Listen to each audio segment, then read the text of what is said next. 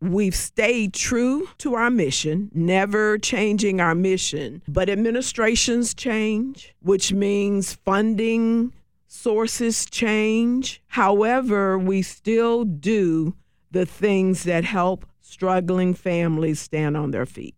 Used to be TAP used to be total action against poverty. Correct. Now it's total action for progress. So are we making progress in the war on poverty? Do you see more people able to take the next step to find better housing or get a better job or get some affordable health care or better health? And there's a lot of things that TAP will help people with. Are we making progress? Most definitely. One of the reasons that TAP changed its name in the community to Total Action for Progress was because we've always been about progress. There are barriers to helping people move out of poverty and be strong and stand on their own feet. When someone came out of prison and a business had job openings, on their application, it would be Have you committed any crime?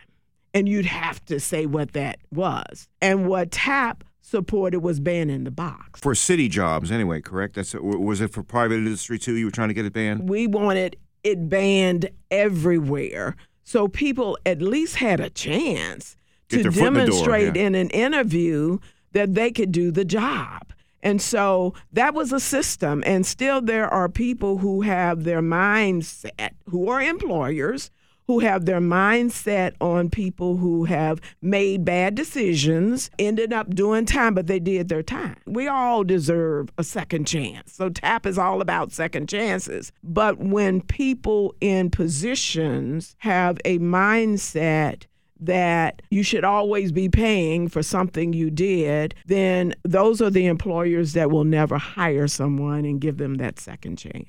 I mean, you think they'd want to have them in a job and paying taxes and being employed rather than out on the streets? Most definitely. Yeah. And those are the things that TAP does. If a child does not have an education, if they are not kindergarten ready, then their chances of being successful when they go through school are, are just limited. So if there's not free childcare, if Head Start is not there, and not every community has a Head Start program, we've done our best community action agencies to make sure they are across the state because that's where it started. Community action agencies started Head Start. You TAP took it over here, correct? Yes. Right. That was the first desegregated school in our region was Head Start. Where uh, children of all backgrounds were able, nearly 60 years ago, to, to go to school together. But without an education, you will not be able to earn more money. More than 20 years ago, early in my tenure at TAP, Ted Edlich, my predecessor, made the decision that we would not be an emergency assistance agency. So we've gotten away from emergency assistance many, many years ago. I am Gene Marrano in the WFIR newsroom. Annette Lewis has just retired as the president and CEO for TAP. She talks about the core mission at Total Action for Progress. We are a human development, community development, economic development agency. And you state that on your website. It's like that's your mission now. Yeah. Yes. Early on, of course, poverty brings so many things because of hunger, because of a lack of education, because of a lack of employment. And you have to look at TAP as coming along or being created during the civil rights movement. There is still a disparity of people of color when it comes to poverty, when it comes to lack of education, when it comes to lack of job, what have you, uh, for whatever the reason. They needed emergency assistance in order to help them. If, if you're hungry, mm. how can you do much work? So TAP started the food bank. It stands on its own. There are a lot of programs that came out of TAP that are standing on their own right now. Yes, Several TAP started a senior citizens club. That's now LOA. And so what we've done, piloted programs, saw the need, met the need, and these needs being great were agencies that sprung off thanks to TAP. TAP started the Virginia Water Demonstration Project, which is now Southeast Rural Community Action Project, that's Southeast RCAP. TAP started that. That is now a national uh, program of bringing clean water into homes. Is it more important than ever you think, Annette, for agencies like TAP to work closely with other nonprofits in the areas so that you're not duplicating services, that you're helping each other out? Most definitely. We do not believe in duplicating services. The population that we serve, we target, and we work extremely well with, but we can't do everything.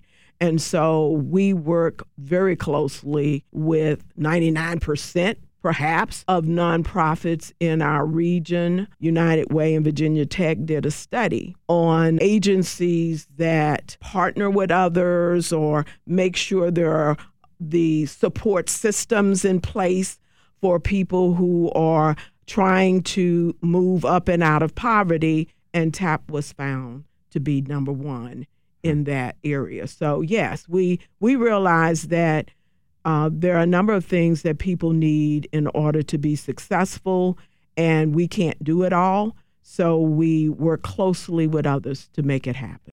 Annette Lewis stepped down at Total Action for Progress yesterday after 35 plus years, the last nine as president and CEO. Angela Penn will succeed Lewis, who says she leaves TAP in good hands.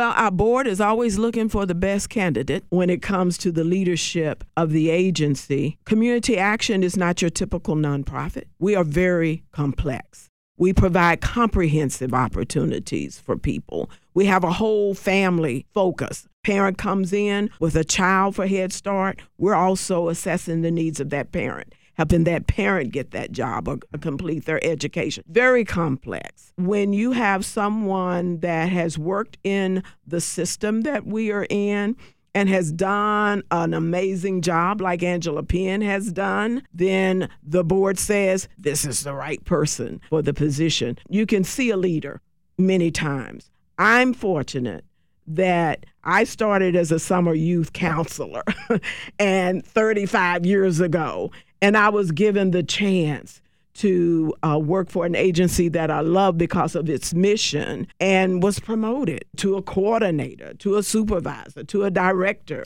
and in 2015, the president. What do you think you're most proud of as you pass the baton? Very proud of the partnerships. When I became president, two things I wanted to do. I wanted to make sure TAP stays strong. I wanted to make sure we enhanced our partnerships. And I've done that. And I'm very proud of that. And there are opportunities that I helped to create. In the 90s, children were dropping out of schools at a, a number of 500 a year in our region. Remember that, yeah. Too many children. So I started a dropout retrieval program, thanks to the support and direction of Ted Edlich and the support of Mayor Sherman Lea, who was then on the school board. And that's when we started the Western Virginia Education Classes and returned over 900 people to education. Very proud of that. I think of the domestic violence programs, and we've had domestic violence services for years. Sabrina's Place is a place that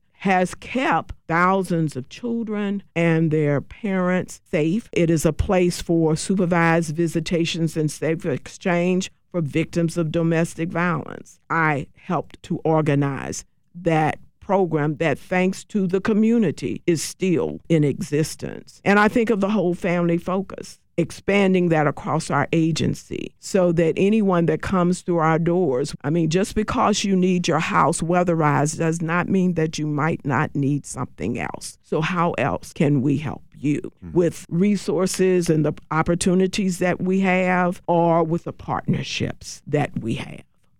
Annette Lewis has retired from TAP after 35 plus years, the last nine as president and CEO. She plans on spending more time with family including her 99 year old mother in Texas. For WFIR News, I'm Gene Marrano.